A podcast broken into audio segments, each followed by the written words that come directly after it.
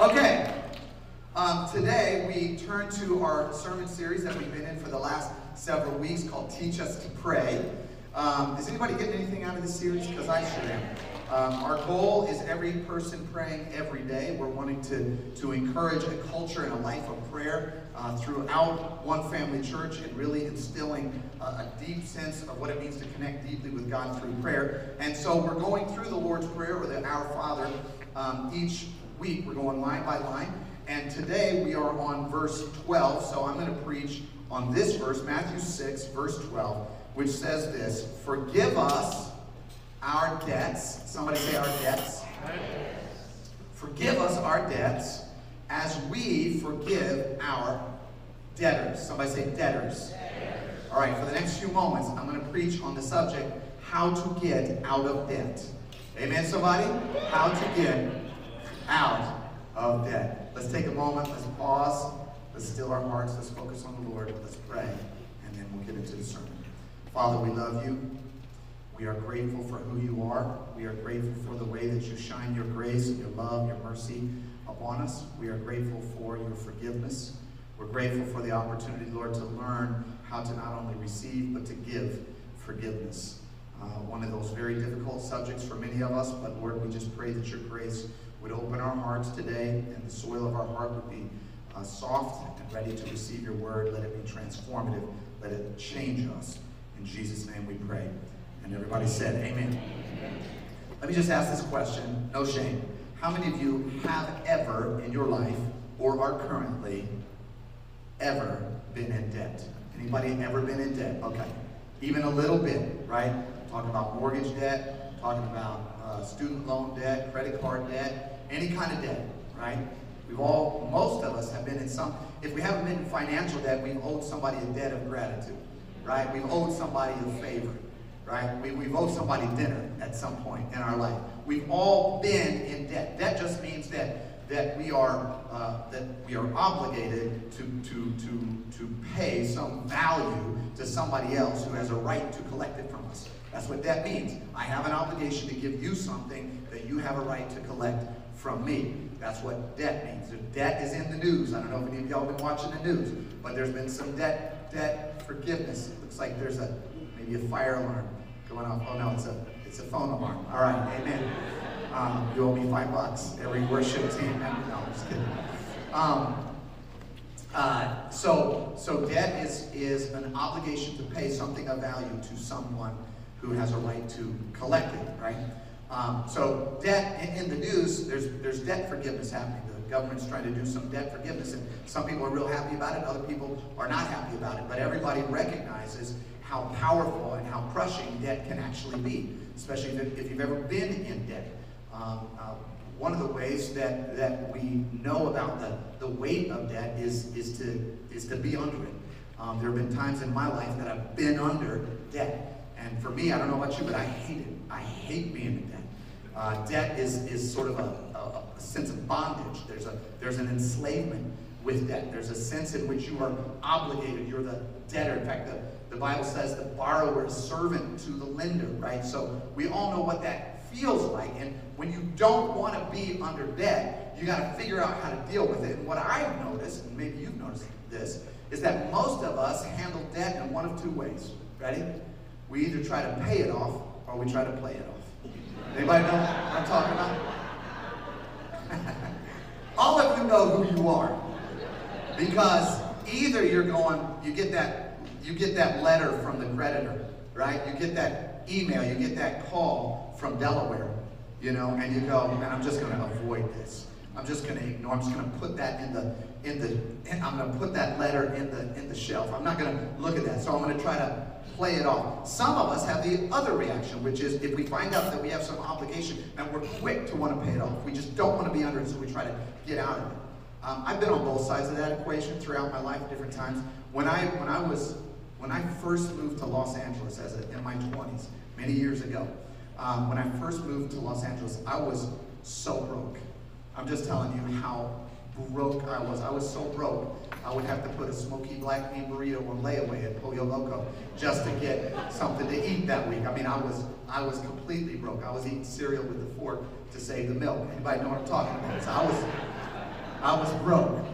And um, in LA, I needed transportation. So I, I bought uh, a 1986 red Subaru hatchback. Um, don't be jealous.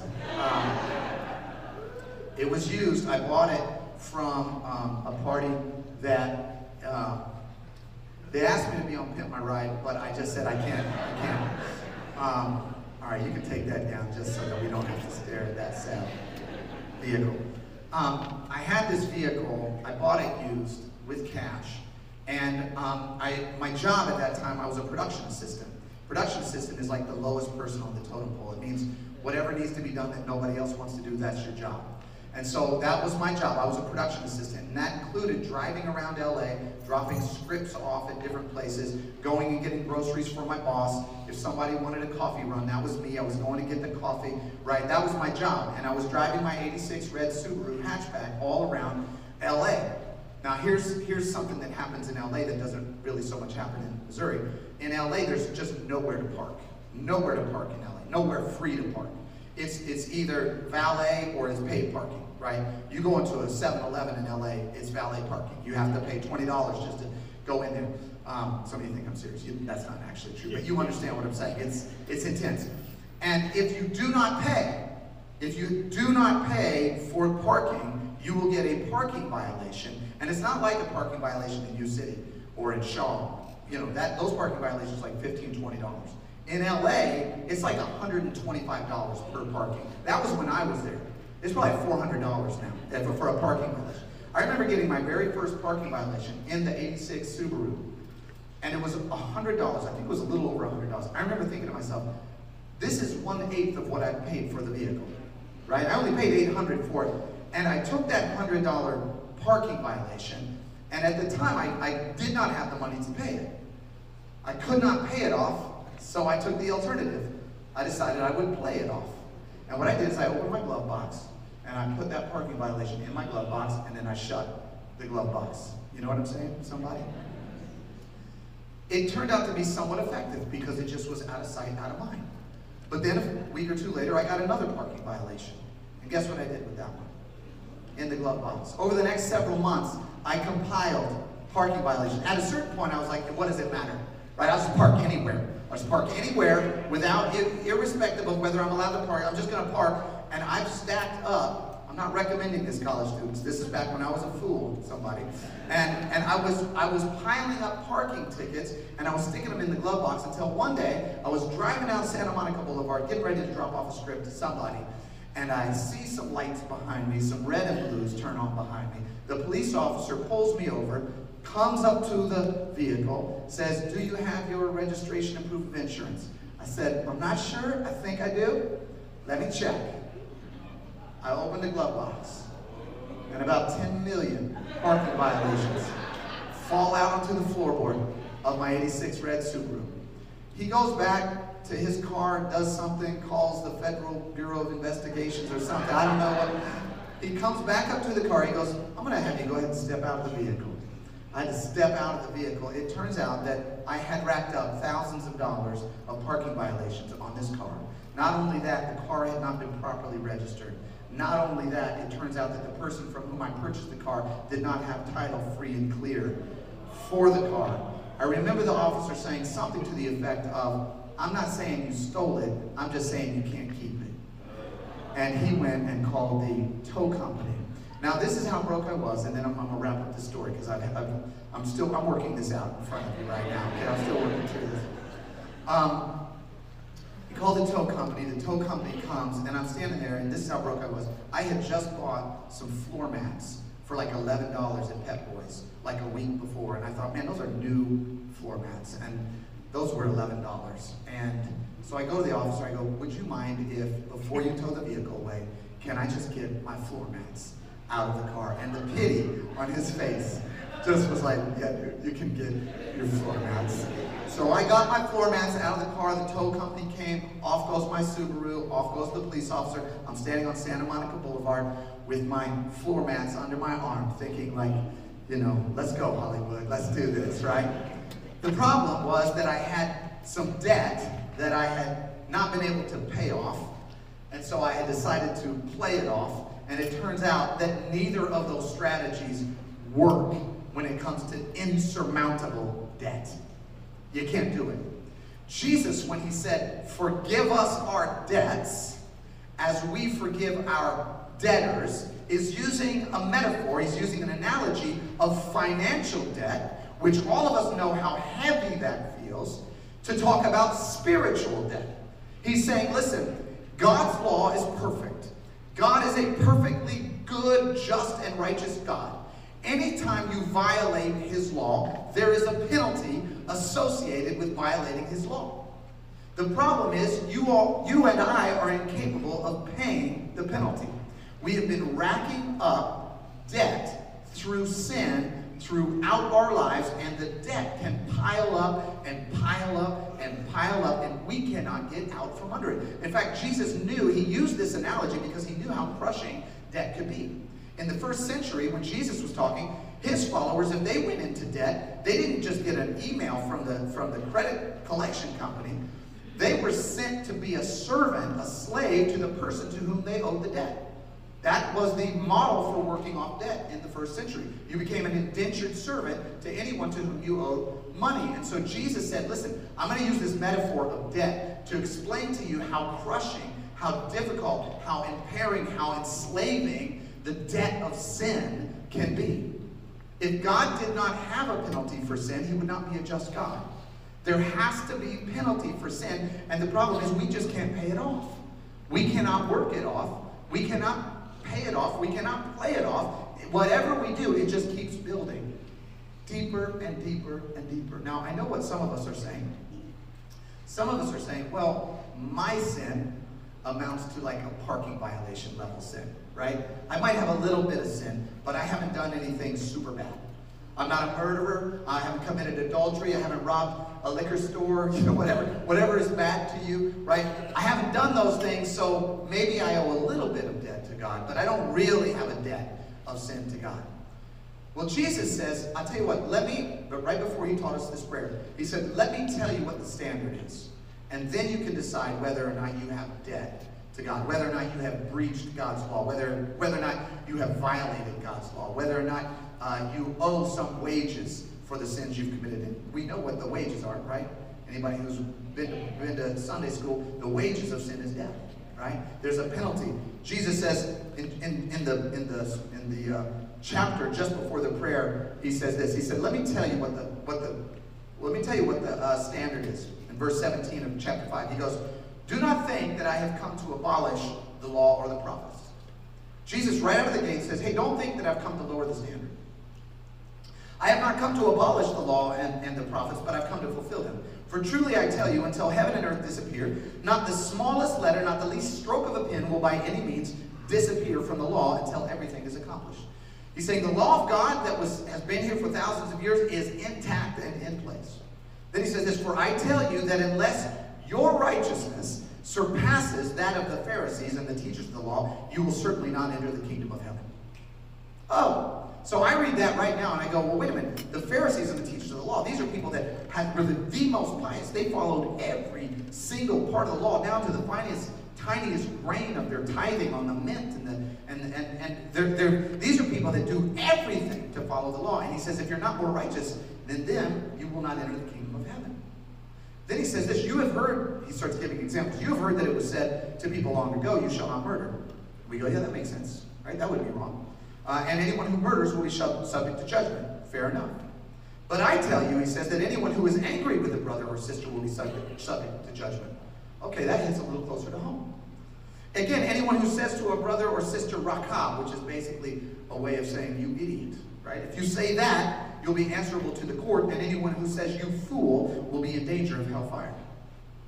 So Jesus is not lowering the standards. He's saying, look, I know, I know you're not supposed to murder, but I don't even want you to be, I don't even want you to call people idiots. I don't even want you, to, when people merge in traffic in the wrong way, right? You got to be careful what you say. He said, you've heard it said, you shall not commit adultery. You go, okay, that's fair. But I tell you, anyone who looks at a woman lustfully has already committed adultery with her in his heart. That's a raised standard. He raised the standard. He didn't lower the standard. It has been said, anyone who divorces his wife must give a certificate of divorce, but I tell you that anyone who divorces his wife, except for sexual immorality, makes her the victim of adultery, and anyone who marries a divorced woman commits adultery. He is making this what feels like an impossible standard. He says, You have heard that it was said, eye for an eye, tooth for a tooth, but I tell you, do not resist an evil person. If anybody slaps you on the right cheek, turn to them the other cheek also. And if anybody wants to sue you and take your shirt, hand over your coat as well. I mean, like, I'm sitting here going, I don't know how righteous you are, but I got put out of the righteous category about four paragraphs ago. If you sue me and want my shirt, I've got to give you my coat also. He says, Give to the one who asks, and do not turn away from the one who wants to borrow from you. You have heard it said, Love your neighbor and hate your enemy. But I tell you, love your enemies and pray for those who persecute you. I mean, these standards are not easy. These are harder than the law, and in case we don't believe it, in case we haven't fully wrapped our head around it, here's how he ends the sermon. You ready? Verse 48 Be perfect, therefore, even as your heavenly Father is perfect. Let me ask you, how are you measuring up to God's standard right now? Somebody. Uh, let me tell you this the closer you think you are, the further away you are. Right? The closer you think you are to the ultimate, perfect, just standard of God, the further you are. Jesus is saying, man, none, none, of, none of us, except him, none of us come close to the standard that God requires. We all owe God the penalty of the sins that we have committed. And what we do with spiritual debt is the same thing that we do with financial debt. We either try to pay it off or we try to play it off. Come on, somebody. You try to pay it off or you try to play it off. Here's what I've seen as a, as a kid growing up in church, being a pastor. I've seen a lot of people try to pay it off religiously, right? You start to recognize how heavy your sin is, and you try to perform your way out of your sin. You know what I'm saying? If I can just meet the standard, if I can just do things the right way, if I can just do enough good, maybe I can offset some of the bad I've done. Maybe I can compensate over here for things that I did over there. Maybe if I just show God how righteous I am, I'll get, I'll, I'll claw my way out of debt. I'll pay it off. And what happens, maybe you've seen this, I know about 50 people right now who I can name who did that. And it became so overwhelmingly exhausting and depressing that they decided to switch strategies and they said, well, forget it. I'm going to play it off. I, I don't want to be around God. I don't want to be around church. I don't want to be around the people of God. I don't want to be around all that judgmentalism. I don't want to be, I don't want to be involved in that anymore, right? And so their sin doesn't go away, but now they've shoved it in the glove box of their 86 Subaru of their soul. Somebody, I'm going to take this analogy as far as I can go, right? And they said, you know what? I don't care about God. I'm not trying to trying to follow God, right? I don't, I'm just, I'm just ignoring it. And while we're doing that, either trying to pay it off or play it off, the debt is mounting. The debt is getting heavier and heavier and heavier and heavier. And the strategies that we employ are not paying off the debt of sin under which we struggle, under which we endure. So, how do we get out of debt? How do we get out of the debt of sin. Jesus, in this prayer, in one line, in two parts, one line, two parts, tells us how to get out from under the burden of sin. Let's look back at it. Verse 12.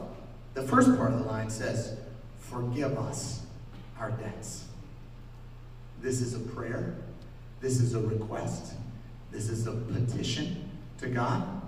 The theological term for this, I tried to find a better word, but the best word for this is the word repentance. Repentance. Repentance is a recognition of your sin. It's a recognition of your debt, right? It's remorse for your debt. It's not just recognition, it's saying, I regret this. I, I, there's remorse here. It's the reception of forgiveness. In other words, receiving God's forgiveness, right? And then it's the resolve to change. That's what repentance is. It's four parts. Someday I'll go deep in this, right? It's the first is the recognition of your sin. When I finally decided, man, I got to get out from debt, I sat down at a desk with a pencil and a piece of paper, and I started writing out every obligation that I owed. Every bit of debt. Just writing it out. I had things come to mind of people that I owed from way back when, and man, I had to write all of that down. It was a painful process. It was, and at the more I wrote, the higher that number got. The math just kept getting bigger and bigger. I had to get the calculator out, right? I had to start running some algorithms. I mean, I had to sit down and write it out. This is the first and hardest step when it comes to sin, sin and, and, and spiritual debt. Because the recognition of our own fault and our own sin is so difficult for us to face. But if we will not face it, it cannot be forgiven. If we cannot disclose it, it will not be delivered. It will not, we will not be delivered. We have to sit down and, and say, God, here's what I've done. Right? We can't justify it. We can't rationalize it. We can't play it off. We, and we want to do that, right? To make ourselves feel better. But repentance means, all right, here's what I've done. You say it, you express it, you write it out, you confess it in explicit terms. This is it, right? And then there's remorse. When I first became a Christian, I remember it was, it was almost, I could, I could almost put myself back there. There was this moment when I, when I became a Christian where I just felt this overwhelming sense of joy. Oh my God, I believe in you, Jesus, and I'm so thankful to be on this path with you. Literally moments later, a wave of regret washed over me because suddenly I was seeing all of my past through the lens of the righteousness of God. And I was going, oh my Lord, all of those sins, all of that debt, right, is just so overwhelming. Just the kind of shame and regret and remorse from all of the times that I had lived in ways that were unfit for a person of God to live. And that wave just washed over me. But you know what comes after that? Receiving receiving the forgiveness, right? Where you go, yes, that's all real. That's all real. I'm naming it, I'm specifically outlining it, and you know what? God forgives it completely. You got to receive that forgiveness. You know one thing that I do? I don't know if this is biblical, but it's a practice that I think aligns with, with, with what the scripture is teaching. Sometimes you have to go back and forgive yourself. If God forgives you, but you do not forgive yourself, that you have not received God's forgiveness completely. Does that make sense, somebody? Sometimes I, I've done this before. I will go back from time to time. I've gone back and looked at my 25 year old self in the eye and said, you know what? You're forgiven. Just remember, you're forgiven, right? You, to receive God's forgiveness means you also you receive it all the way. That means you forgive yourself, right? And then reversal just means like, you know, resolve just means, okay, I'm going to work on going a different direction. So the first line there says, forgive us our debts. That's the act of repentance. What's the second line? The second line is, as we forgive our debtors. As we forgive our debtors. So the first word is repentance. The second word is release. Come on, somebody. Now this is this is almost just as hard. In fact, this might be harder for some of us. The key to receiving forgiveness is giving it. Forgive us our debts. How? As we forgive our debtors, right? The key to receiving forgiveness is giving it to those who need it from you. My brother-in-law is a, is a contractor, and he um, he went to go uh, do a renovation, a restoration of a home, um, and he went in to inspect the home, and he discovered that the, the people living in the home were hoarders, like like for real, not just pack rats, but like uh, hoarding disorder. Like they had they had just amassed mounds, mounds of junk and waste in this home. Just I mean like tons, not not a little bit, tons of trash in this home. And what he realizes, he cannot do any renovation work in here unless all of this stuff is removed from the house. And until all of this stuff is removed from the house, he will be incapable of restoring and renovating this home. Right? Unforgiveness is spiritual hoarding. Hear me now. Unforgiveness is when you hold on to the, the, the grievance, when you hold on to the injury, when you hold on to the when you hold on to the injustice that was perpetrated against you, when you hold on to the hurt, when you hold on to the anger, when you hold on to the bitterness, and then your life gets cluttered with hostility and anger and self-loathing, and you're just you you become a spiritual hoarder. Right? Anybody with me this morning? And Jesus says, here's what I need you to do. In order for me to restore your soul, I need you to release some of that bitterness. I need you to forgive others as I forgive you. I need you to release the, the power of the wound that was inflicted upon you. I need you to release the power of the abuse that was inflicted upon you. I need you to re release the, the, the injustice. Release the power. Release the weight of the, of the hurt that somebody caused you so that I can come in and restore you. And here's how Jesus described this. He described it in a story in Matthew 18, a few verses after the prayer. He says this, The kingdom of God is like a king who wanted to settle accounts with his servant. As he began the settlement, a man who owed him 10,000 bags of gold was brought to him. So you follow me. The king, right? He's settling accounts. Somebody comes to him. They owe him 10,000 pounds, 10,000 bags of gold, billions of dollars. Since he was not able to pay, the master ordered that he, the debtor, and his wife and his children and all that they had be sold into slavery, into indentured servitude, to repay the debt. At this, the servant fell on his knees before him and said, Be patient with me, he begged, and I will pay back everything. But of course, there's no way he can pay back everything. He owes billions of dollars to this king. The servant's master took pity on him, and what did he do? He canceled the debt. He canceled the debt, and he let him go.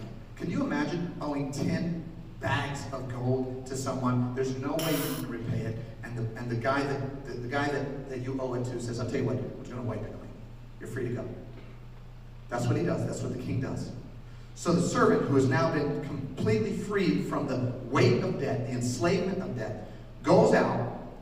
He found one of his fellow servants who owed him a hundred silver coins, a little bag of money. He grabbed the man and began to choke him. Pay back what you owe me, he demanded. This is a man who had just been forgiven, right? Ten bags of gold. Pay back what you owe me, he demanded. His fellow servant fell to his knees and begged him, Be patient with me and I'll pay it back. But he refused. Instead, he went off and had the man thrown into prison until he could pay the debt. When the other servants saw what had happened, they were outraged. And they went and told their master everything that had happened. Then the master called the servant in. You wicked servant, he said, I canceled all of the debt of yours because you begged me to. Shouldn't you have had mercy on your fellow servant just as I have on you? In anger, his master handed him over to the jailers to be tortured until he should pay back all he owed. Now we sit here and I listen to that story, and man, that is a satisfying ending to that story. Because, man, the 10 bags of gold had been canceled. This guy went and choked another guy for a 100, you know, coins. And, the, and now the master says, you're going to jail. You better pay it back. Yeah, that's right. But this is how Jesus ends this sermon. He says, this is how my heavenly Father will treat each of you unless you forgive your brother or sister from your heart. You see what he's saying? You see what he's saying? He's saying, you, you I'm forgiving you bags of gold. And if you're harboring resentment against somebody who unfriended you, if you're harboring resentment against somebody who insulted you, if you're harboring resentment from somebody who betrayed you, do you understand how the debts don't weigh out here? I'm forgiving you for the wages of your sin is death, right? The wages of, what's the wages of, of somebody unfriending you, right? You're, we're holding on to stuff and we're not clearing out the clutter. And when we don't clear out that clutter, God cannot come in and say, let me restore you, let me make you clean, let me make you whole. Forgiveness is not for the person that you are called to forgive. Forgiveness is for your freedom. Come on, somebody. Forgiveness is for you to go, I'm free. I'm free from the bitterness. I'm free from the agony. I'm free from the weight. I'm free from the pain. The reason we struggle to forgive the reason we struggle is because we have a misapprehension, a misunderstanding of the theological reality of what forgiveness really is. And we think it's things that it's not. And so we don't want to forgive because we're like hoarders. We're holding on to it because we're not exactly sure how amazing it will be if we release it. People think that that forgiveness is, is condoning the behavior. Forgiveness is not condoning. When you forgive someone, it's not that you're saying what you did wasn't wrong. In fact, you're saying what you did was wrong, and I'm forgiving you despite that. Forgiving is not excusing. Forgiving is not diminishing the wrong that was done, right? So you don't have to go, well, I'm sure he didn't mean it. No, he probably did mean it, actually, right? Forgive the sin. You, that's not, a, you don't have to excuse. Forgiveness is not excusing, right? Forgiveness is not pardoning. Not, not earthly forgiveness. If somebody harmed you and there are consequences for the way they harmed you, it's good and right for them to endure those consequences, right? You can forgive someone while pressing charges. Are you with me this morning, somebody? You can forgive someone while, while, I want to be careful, while enforcing the law against them. You can forgive them and enforce the law at the same time. Okay? So what I, what I want you to know is the, the reason sometimes we hold on to unforgiveness is because we, we don't understand what it is. Forgiveness is not always reconciling. I'm trying to free you so that you can forgive some people, okay?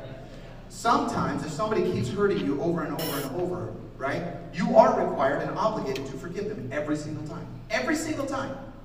70 times 7. There's a whole story with Peter. I wanted to bring it in here. I can't get it, can't fit it. There's, so you are required to forgive them. You are not required to go hang out with them and have dinner at their house to get hurt again. Right? You can forgive and release. Right? Amen. You know what forgive is? I'm about to close. I'm about to close with this. Here's, here's the word Jesus uses. The word that he uses is aphiemi. Aphiemi means to send away, to release, to permit, to depart. Somebody today needs to release some bitterness. Permit it to depart. Let it go. Release some pain. Release some of the injury that was done to you. Release some of the hurt that was inflicted upon you. Release some of the injustice that has been perpetrated against you. Right? You're not condoning it. You're not excusing it. You're not pardoning it. Right? You're not necessarily reconciling with the person who did it, but you are releasing it. You're letting it go. Jesus demonstrates. Whenever Jesus teaches us to do something, he always does the extreme version of it to show us what it means. The night that, the day that Jesus was killed, his body is literally stretched out on a cross. The nails are in his hands and his feet. He has been whipped, he's been beaten, he's been spit upon, his crown of thorns on his head. And what is his final act? What is his final act? If I'm on the cross, I'm going, judgment, bring it down, fire on all of these people. Right? You know what Jesus says? Father, forgive them, for they know not what they do. Forgive them, for they know not what they do. I'm going to release the very last injuries. In fact, I'm going to make sure I don't die before I release the injuries that's being, that are being inflicted upon me right now. The nails are in my hands right now, and I'm forgiving you. Right? And then, and then if that's not enough, when one of the thieves on one of the crosses next to him says, Can I be forgiven? How about me? Because I've messed up completely the whole time. And I deserve the penalty that I've got. I deserve what I'm getting. Jesus turns to him and says, This day you will be with me in paradise. Today, I'm going to forgive you. Right? Here's what I want us to do as a church I want us to be free. We get free is receiving and giving forgiveness. We can't pay it off and we can't play it off. But we can receive it and we can give it away. So here's what I want us to do as we close today. I'm going to encourage everybody to do this. You don't have to, but I just want to encourage you to do it. I want to encourage you to take a connection card out of the back of the chair in front of you, grab one of the pins that are in the little pin holders. And what I want you to do, don't put your name on it, don't put your identifying information, don't give us your email, don't, I don't want any, I don't want to know who it's from. But what I want you to do is I want you to write down one thing that you need forgiven for. And if you want to write it in hieroglyphics so that we don't know what it is. Right? I don't, we don't, I don't need to know your business. I'm, this is for you. I want you to write down one thing that you need forgiveness for. Okay? And then I want you to write down one thing or one person that you need to forgive. And I'm going to press you on this because a lot of times we go, eh, I don't, I'm not really holding a grudge against anybody. Well, you know what? It might just be buried beneath some bitterness that you're not aware of. It might be down on that third layer of trash that you've got covered up, right? I want you to dig deep. Is there anybody that has harmed you that you have not fully and completely forgiven?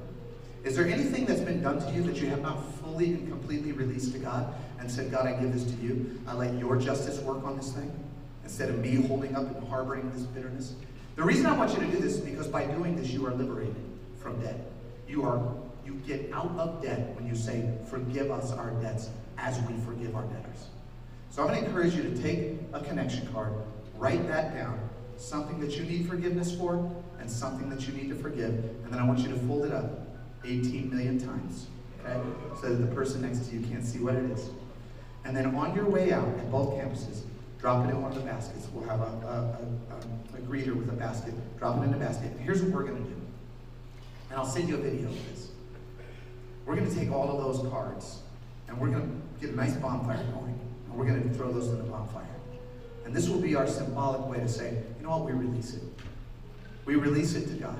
We receive your forgiveness and we release the bitterness and the pain, the anger, and the unforgiveness that we've harbored. We don't want to be spiritual hoarders. We want to let it go. So I'm going to ask each of you to do that. Take a moment, write that down. What you need forgiveness for, and who you need to forgive, or what you need to forgive and then we'll put it in the basket at the end of both campuses, and we'll let that go today. Forgive us our debts as we forgive our debtors. Let's pray. Father, we love you, and your word is righteous and true. It's so powerful. It's so liberating. I ask today, Lord God, that each and every one of us would take these words of yours and apply them to our heart we would receive the forgiveness for the sins that we've committed. We would not be afraid to put them out there in front of you. We would not be trying to justify or rationalize our, our lives the evils and the, and the wickedness that we perpetrated, but that we would sit and have the embarrassing moment of disclosing them to you. And then receiving your forgiveness. And then re reversing our steps and, and resolving to, to change our ways. And and I pray that we would release those who have sinned against us so that we can be free, so that we can receive your forgiveness, so that we're not like the servant strangling people who have harmed us and not receiving the forgiveness that you give to us. We love you, we thank you, and we praise you. In Jesus' name we pray. Everybody said, Amen, amen. As we close out today's sermon, I want to invite you to worship with us in a few different ways. If you need prayer today, and I know some of you need prayer, right now. You've been thinking about forgiveness that you need to receive and give.